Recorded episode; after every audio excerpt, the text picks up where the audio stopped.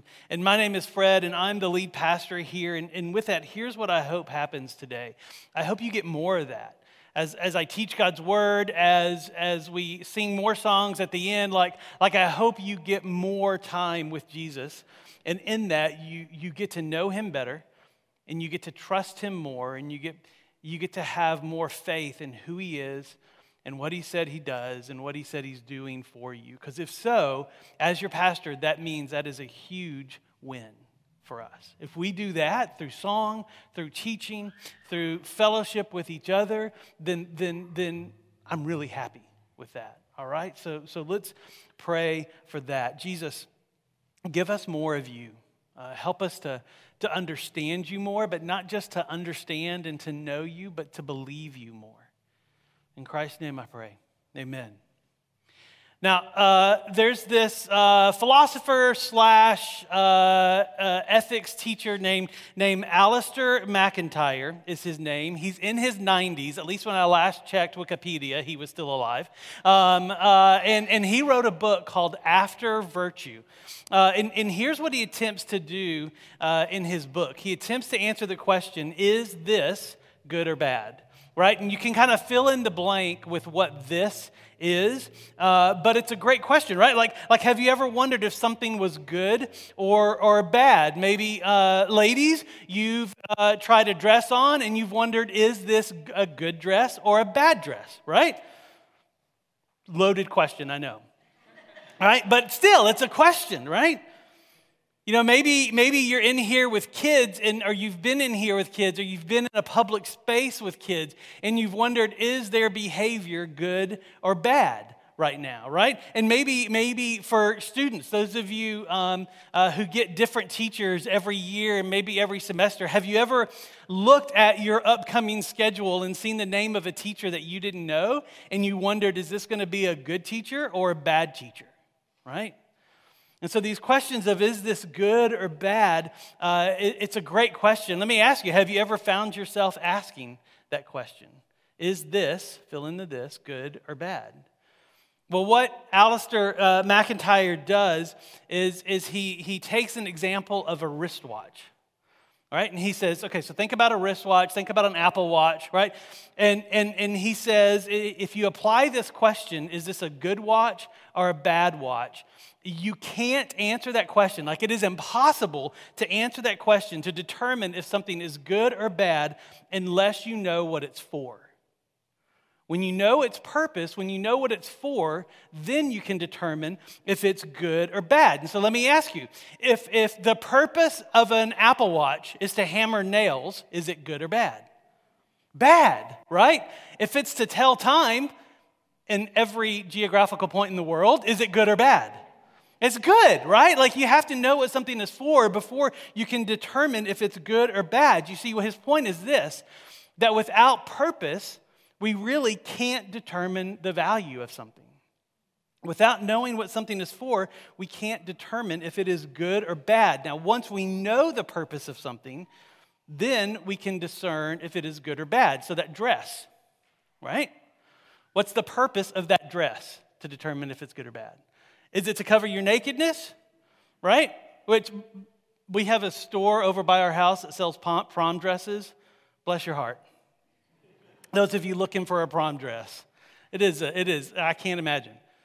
But is it to cover your naked, or is it to make you look 20 pounds younger or 20 pounds lighter? Like, like, like, what's the purpose, right? If it's to if it's to cover your nakedness, it's probably a good dress. If it's to make you look 20 pounds lighter or 20 years younger, it might not be a good dress right?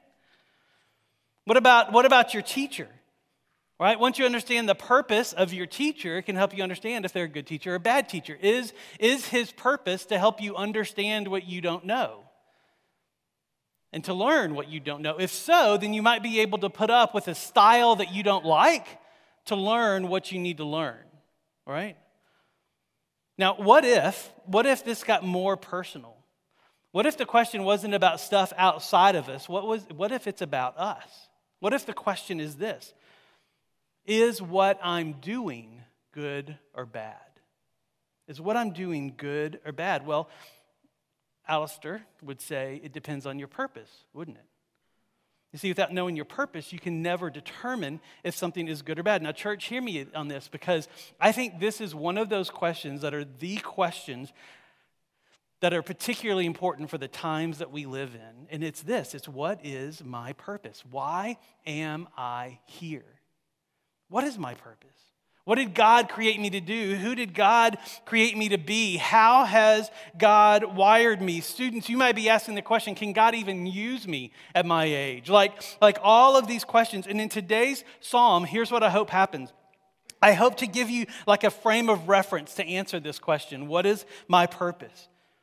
Because today I want us to leave today like more clear on what our purpose is and what in the world Jesus has to do with it. So go ahead and turn to Psalm 127. Uh, as you're turning there, let me remind you about these chairs that we have, have up here. We're, we're in a series on the Psalm of Ascent, um, the Psalms of Ascent, where the, the nation of Israel would sing these songs. It was their playlist from wherever they lived to the place they called home, Jerusalem. And we're talking about how we too are on this journey from the place we live to the place we call heaven, to the place we call home, which is heaven. Like, like we're on this journey with Jesus. And we talked about how in Asheville, man, we get to live in a great place, right? But it's not our home. Our home is much, much better. Our home is much, much different. And we're on this journey with Jesus until we get there. And these songs are those songs that everyone sings on this journey. And, and what we did with these chairs is we invited people to bring chairs that represented people that they're praying for on this journey with Jesus, either to, to join the journey and, and sit at the table with Jesus or uh, to, to come back to the journey and sit at the table with Jesus. What we've also realized is that these chairs are for us right? That, that we can come back at any time and every time and, and, and be on a journey again with Jesus. And so I do, I invite you to bring more chairs up here. Well, let's see. Let's see what Jesus has to say about, about this journey from the place we live to the place we call home. Psalm, Psalm 127 starts off with a little like subtitle, right? It says, A Song of Ascent of Solomon. Now, Solomon, uh, you know, David's son, uh, king of the nation of Israel, he actually wrote two Psalms in the entire Psalms. He wrote this one in Psalm 72. And if you read this Psalm, you'll see that this Psalm talks about family and children, is what this song talks about, which I find real interesting because Solomon had hundreds of wives, and most scholars believe hundreds and hundreds of children with those wives. In the scriptures, we only follow, uh, I think, two or three of them, but, but he had a whole lot. So, so if anybody could write about family, I guess it's this guy, except the fact that he had 300 wives. Oh, and his kids like drove him off the throne. So there's that. So, so but, but, but here's the deal like, like we're going to see this in a minute too. God used him, right? God used him to talk about family and to write this psalm about something that I believe is actually bigger than family, right? Because I believe this psalm is about our purpose. And in particular, it's about our work, the stuff we do with our hands. And it's about knowing and believing in your purpose and then operating within that purpose. Well, look at verse 1. Verse 1 says this. It's one that's probably familiar to a lot of us, right? It says, Unless the Lord build the house, those who build it labor in vain. Unless the Lord watches over the city, the watchman stays awake in vain. Now, here's what Solomon is doing Solomon is seeing two different types of workers in this psalm, right? He's seeing a God who works, right? That, that, that, that God builds and that God watches, right? If you think back to Genesis 1 1, what does it say? In the beginning, God did what? He created, right? And so Solomon starts off with, with this view of a God who works, right? A God who builds, a God who creates, a God who watches. And, and I think Solomon is painting this picture of two different types of, of workers, and one of them is God, that our God is a working God. Right now, let me tell you why Solomon, I think, could speak to this so clearly. Because see, Solomon was, like I said, was King David's son right? And he knew he would be taking the throne one day. And he also knew he wasn't equipped to lead the nation of Israel. He knew that no matter what, no amount of training, no amount of, of, of advice from his dad and from his family could equip him to lead. And so he did what was wise and he prayed.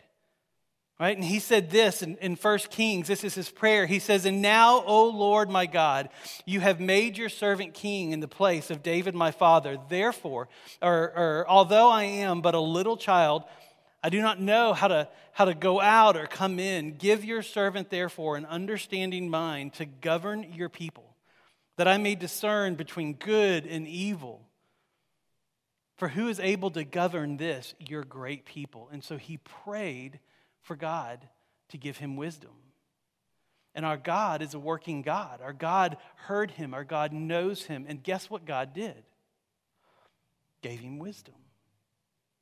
You see, Solomon understood that our God isn't a God who is distant and far off and leaving us to do whatever we want to do whenever we want to do it. As a matter of fact, He is intimately connected to and involved with our daily lives, which means He cares about our daily lives.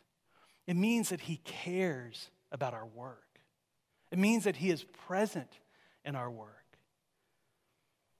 You see, He is at work for us and invites us to work with him. Now, the other type of worker that Solomon pictures here is a human that works without God, right? Unless the Lord build the house, right? The laborers who build it build it in what? Vain, right? And so he pictures this, these two types of, of, of, workers. God is a working God, and then, and then humans who have a choice to either work with God or without God. Now, even this word vain, if you know Solomon's writings, he wrote the book of Ecclesiastes. And what's the favorite word in the book of Ecclesiastes? Is vanity, right?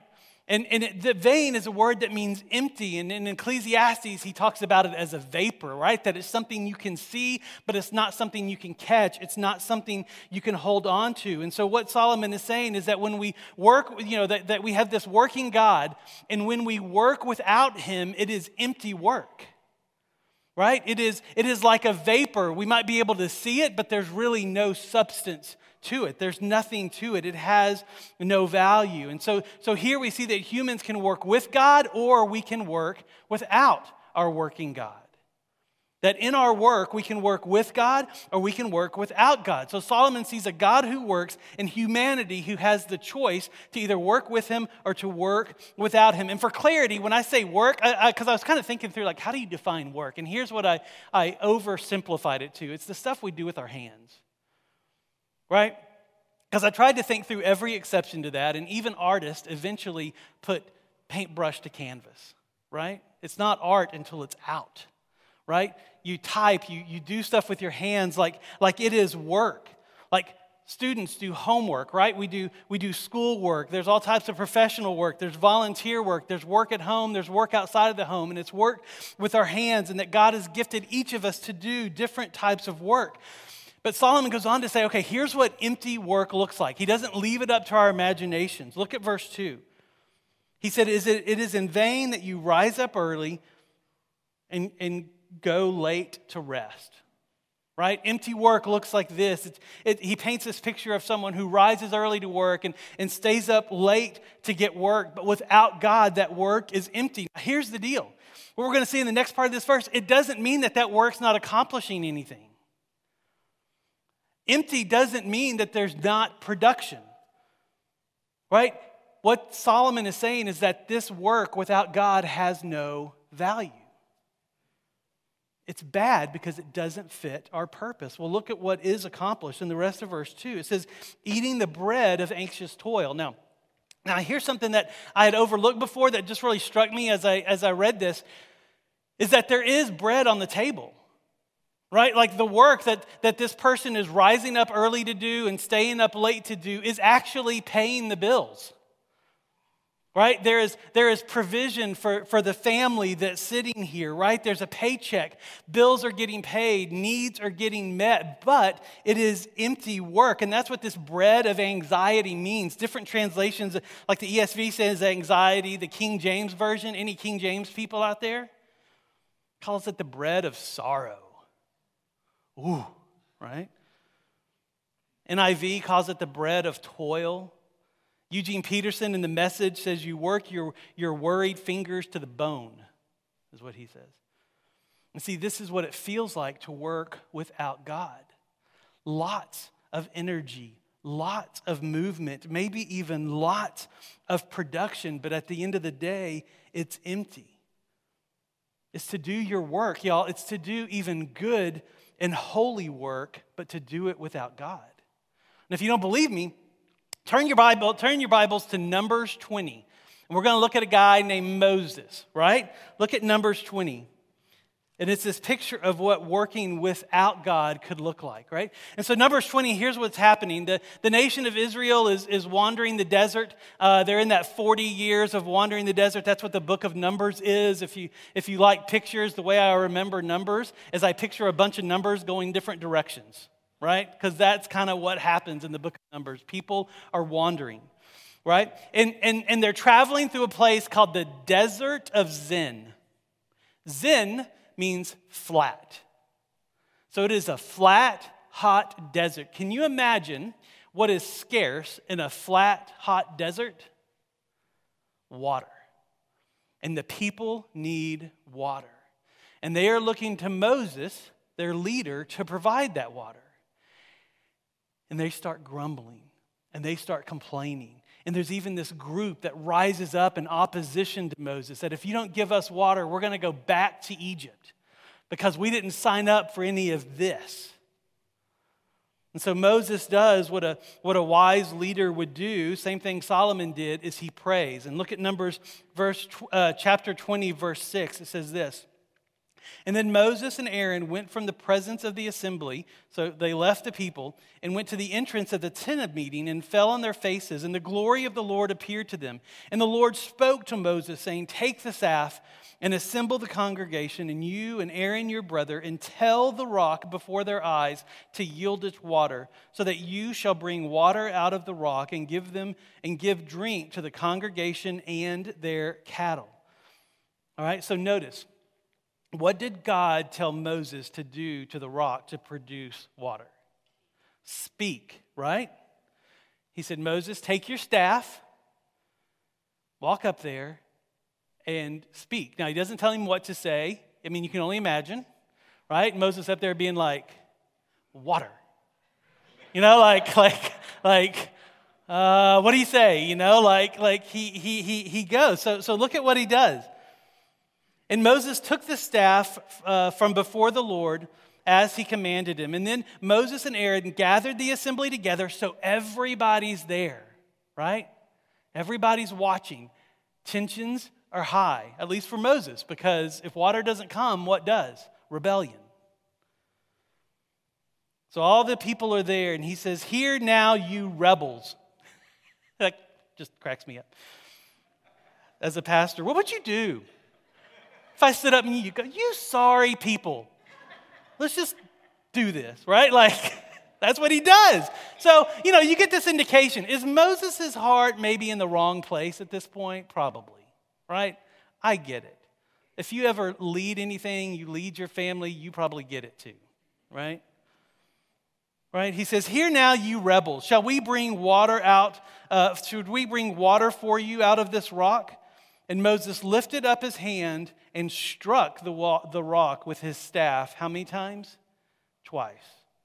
And water came out abundantly, and the congregation drank and their livestock. All right, so what did God tell him to do? Speak. What did he do? Hit it. How many times? Twice right? Once, I would imagine, because he stands up there and he maybe is like going, What, what do I speak? What do I do? God told me to bring the staff. And he can hear the people grumbling. Now, this is just my imagination, right? Hear the people grumbling. He knows that rebellion is near, right? And, and I would imagine in his frustration, we already see his heart's a little, a little, a little salty at this point, right? And he strikes the rock to get water out, and then it doesn't work and he hears the grumbling getting louder. And so he strikes it again, and then water pours out. So let me ask you was that productive work? Was the nation watered and their livestock watered? Yes. Was it faithful work? No. He didn't do what God asked him to do, right? But y'all, this is our God too, because it's really easy to be like, oh, Moses, I can't believe you did that. But here's the deal we do it all the time. Now, we may not take a staff and hit a rock, and we may not be standing in front of a bunch of people when we do it, but we often do our work without God. And yet, this is our God. God still worked through Moses, even though Moses was working without God. God still watered the people because he loves the people more than Moses does. You see, here's what our psalm is showing us about working with, without God is that we can be productive and unfaithful all at the same time. Which means you can be rich and empty all at the same time. And you can be poor and full all at the same time. You see, in our psalm, go ahead and turn back there. Go ahead and turn back to Psalm, psalm 127. In our psalm, we, we see this that we can be productive and unfaithful. There is bread on the table, but it is a bread of sorrow, it is a bread of anxiety, it is a bread of worry. And the work that provided that bread, that sustenance for the family, is empty.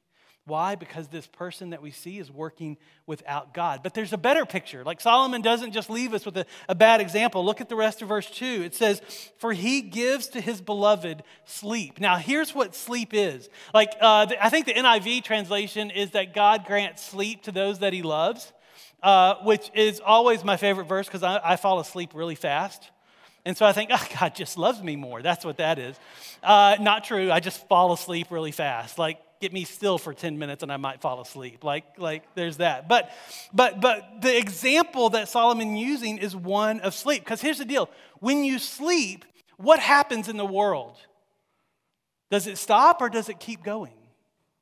It keeps going.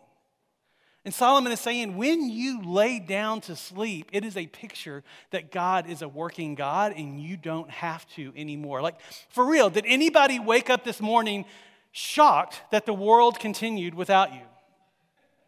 No, right?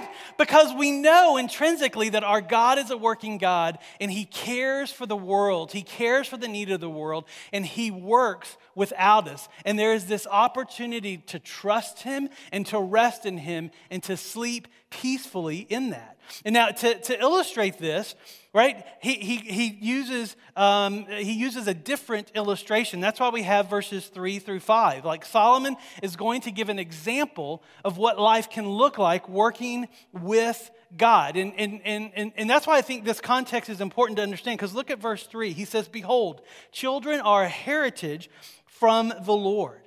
Right? Now, these verses need to be understood in context, right? Solomon is talking about work and working with God versus working without God. And now he's going to talk about children and he's going to talk about childbearing because here's why it's the perfect example, right? Because no matter how hard we work in childbearing, if we want to call it work, right? No matter how hard we work, we can't create life. We can copy life, we can help it along, but we can't create it. There is a part in the process of having kids where God has to work and where God is working. And we can't create it. And now I know even bringing this topic up brings up all kinds of emotions, right? Because we have people that have tried to have kids and who can't, right? And to you in particular, I want you to know we see you and I, and I bet you understand more than any of us that in the process of having kids, there is something that only God can do. And you've had to struggle in trusting a faithful God in the midst of your sorrow. And to you, He's there, right? He's there. And you know this to be true, that there's a part of, of, of, childbearing that requires God to work, and we can do everything we can to help the process along. But at the end of the day, God has to do something. And this is what Solomon is, is saying. He's saying that, that, that, that children are a heritage from the Lord, that it is, it is this whole process, there's, there's a place that God has to work in it. And then what he's also doing is he's talking about what it feels like to have a bunch of kids. And you have to put yourself in Solomon's time, not necessarily in the husband of 300 wives, and or actually some people say like, like, like even more than that because he had concubines. I think, I think it's actually 700 wives and 300 concubines. No. On multiple levels, no, right? But in ancient times, children were your retirement plan, right? The more kids you had, the better you were taken care of as you got older and could no longer do the work of the family because they did it. And he said, when you have a table full of kids, that we're going to see in a minute, that is a place of rest because your, your needs are cared for. Look at the rest of verse, verse 3 through 5. He says, Behold, children are a heritage from the Lord. From the Lord the fruit of the, of the womb a reward. Like arrows in the hand of a warrior are children of one's youth. Blessed is the man who fills his quiver with them. He shall not be put to shame when he speaks with his enemies in the gate. In other words, in other words, like, like he's not talking about family planning here. He's talking about work and work with God. That, that this isn't so much, there's this part of family planning that we can't do, right? No matter how hard we try, we, we get the kids that God gives us. We can't form their personalities. God does that. He's the one that knits them together in the mother's womb, right? We can't do that. There's a part of, of raising kids that God does. Listen, my wife and I were school teachers. Give us a room of 30 kids, and we are most days in complete control. Give us our, either one of our kids at the grocery store, and we have lost everything right? Like, like there's a part of child rearing and, and, and having kids that is God's territory. And so the work we do, it's an invitation to work with God in that. Right? Solomon's illustration here is that when we work with God, it's, it's, it's what he's saying, it's like having a hefty 401k. That when we work with God, it is actually a place of rest and security, just like it is for an ancient Israelite to sit at a table with a, with a table full of kids. That was his 401k. Right? There's less worry. Students working without God. Now, I know all of this is like completely foreign to you. So let me give you like a student example of this, right? Test comes up, right? You, you prepare for the test. And I mean, because like last week I talked about when the teacher says, don't worry, this test will be easy. And so you don't prepare and you're shot. This week, you know the test is going to be hard and you study every single thing and you open that test and, or, or turn it on, whatever, whatever they do. And, and, and you take the test and you know what? You know you aced it. Why? Because you were prepared, you studied. There wasn't a single question on there that you didn't have an answer for. Anybody have a test like that? Yes. Like you realize the work was worth it, right? You realize that, that working with God in the studying helped you rest in the test of it. When, when our kids were younger and had big tests coming up, we would always pray that God would remind them of what they studied right? Because we didn't want them to mistake trusting God meant being lazy, right? We wanted God to remind them of the things that they had studied because trusting God is very different than being lazy. As a matter of fact, what this psalm is teaching us is that working with God is worth the work, right? Working with God is worth the work, that our purpose the way we determine if something is good or bad, the way we determine the value of something, our purpose is to work with God in the work that we do. It means no matter what your job is, you can invite God into that. And so let's apply it uh, for, for today, because I started with this question is what I'm doing good or bad? Well, according to Psalm, it depends. It depends. Are you doing it with God or are you doing it without God? If your work doesn't include God, then guess what? It's not good work. It may be productive, but at the end of the day, you're going to feel empty doing it. Now, I've got to tell you, here's what I love about this is because it applies to everyone. Like, I am a, I am a pastor, I am a vocational minister, and I get paid to work with God. And, and this week, well, last week, today's first day of the week, last week, I was studying my Bible y'all, studying my Bible, writing notes, like, like learning the scriptures. And I realized, as literally as I closed my Bible and was done, I realized I hadn't invited Jesus into the process at all. I hadn't invited God into the process at all. You know, the one who wrote it, who would probably be really good to get his thoughts on it. You see, we all do this. We all do our work possibly without God, which means that we can all do our work with God as well. You see, there are times when I'm doing the work of ministry, and honestly, I feel like Moses striking that rock, doing the work of God without God. And what I love about Jesus is all I have to do is turn around, and He's there.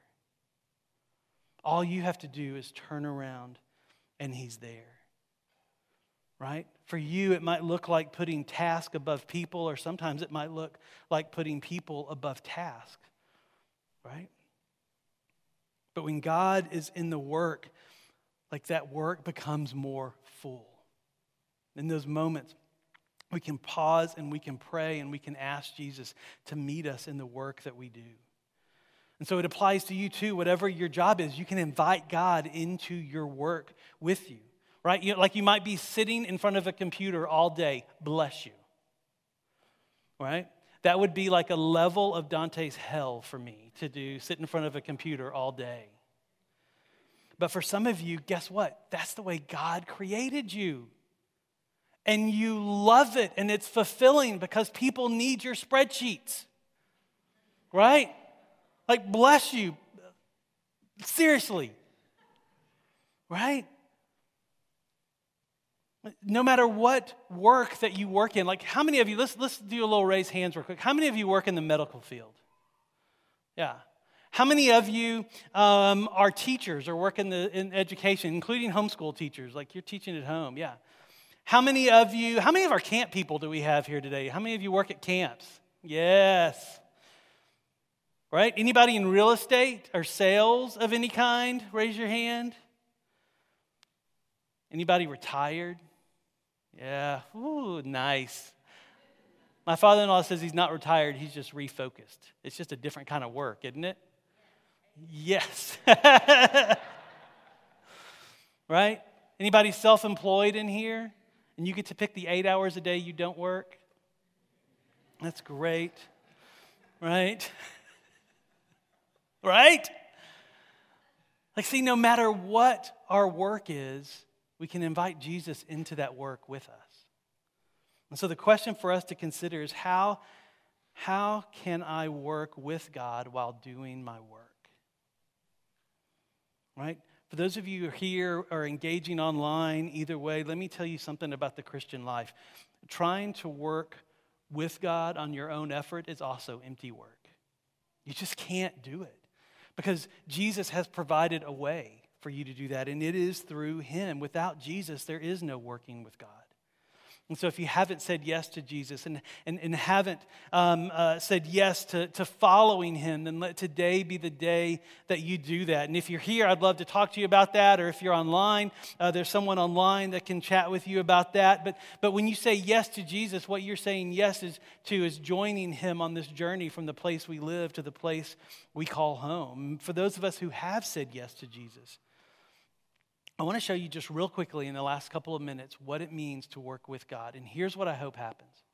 I hope for all of us we're set free just a little bit. Because here's the deal anytime I talk about work, people hear performance. People hear got to. People hear should, right? That's not the way of Jesus. Jesus said that his burden was light and his yoke was easy. And we see something in Jesus' life that, that, that happened uh, at the very beginning of his ministry. And, and here's, why this is, here's why this is important. If you look at Jesus' ministry through the grid of today's ministers, he was one of the most unproductive ministers we've ever had. He only worked three years, right? He, he had 12 people following him closely. One of those completely abandoned him. They actually all abandoned him at one point. Right? And if you look at his, his, his work through the lens of production, you would say what he did actually didn't, wasn't very productive as far as work goes. But here's what Jesus knew Jesus knew that his effectiveness in ministry wasn't determined by production. He knew that, that those 12 guys, 11 of them, and then, and then the one that got bumped in, and then Paul that came in through the side door, that they were going to change the world. Right? And before he ever started his ministry, he was baptized by this crazy guy named John. Right? This guy that lived in the wilderness and wore wild clothes and ate bugs and told everybody about God's judgment and God's mercy. And when, when, when John the Baptist saw Jesus coming, he worshiped him. And he said, I'm not worthy to, to, to even touch his sandals. Like he is so much more than I am. And yet, John the Baptist got to baptize Jesus. That's how he got his last name. Right? He baptized Jesus. Y'all got it? All right, it's fine. You'll get it later. You'll get it later. But here's what happens John the Baptist baptizes Jesus, and when Jesus comes out of the water, God speaks over Jesus words that we all need to hear because it is before Jesus ever started his public ministry. And God spoke over Jesus and said, This is my beloved Son with whom I am well pleased. You see, Jesus shows us that our work with God is not based on our production right? And, church, what would happen if we started off here too? What would happen if we started off every day and went to bed every night realizing that God is pleased with us? Now, I haven't seen too many of y'all in the morning. We've had some men's retreats in the day, and, and morning isn't our best time when we roll out of bed, right? And God is pleased with us. We go to bed at the, at the end of the day, and we've had roller coasters of days, and emotionally up and down, and work has been fraught with strife and conflict and, and all the things that work is. And at the end of the day, God is pleased with us. What would happen if we, as Fellowship Asheville, woke up every morning, went to bed every night, realizing that God's smile rests on us? You know what it would do? It would change the way we work and it would change our day. You see, God is pleased with us because when He sees you and He sees me, He sees His Son. He loves you. When God sees you, He likes you. When God sees you, you bring a smile to His face. Right? And so, starting off with God's pleasure, how can we work with Him while doing our work. Maybe you can pray before you begin your workday. Maybe even throughout the day, like, like Matt a few weeks ago had to set our alarms on our phones for 1.15, right? Uh, key tip, if you lay down to take a nap at 1.06, remember that the alarm is on at 1.15 or you will fly out of bed thinking the world is crashing in on you. Um, uh, pro tip there. But he's asked us to, to pray at 115 every day as church. Maybe you can do that or set different alarms throughout the day. Maybe, maybe as you pray, you can ask God to, to give you eyes to see what's going on at work that you can't see, to give you compassion for those that drive you crazy. Right? See, some of these chairs represent people at work, which I think is really, really cool, fun, the work of God right? Maybe your work can give to missions and give to, to organizations that do, uh, do the Lord's work. So the question for us to consider is this How can I work with God while doing my work? And in particular, how can I work with God while doing my work knowing that God is pleased with me because of Jesus? So that's the question. That's the question I'll leave you with. What would your work look like if you answered this question? One new way this week. Let's pray. Jesus, these are your words, and, and, and uh, gosh, sometimes I feel like I just fumble through them. But, but your word also says that it will go out and do its work and not return void.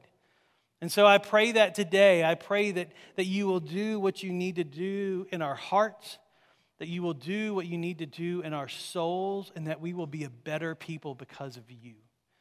In Christ's name we pray. Amen.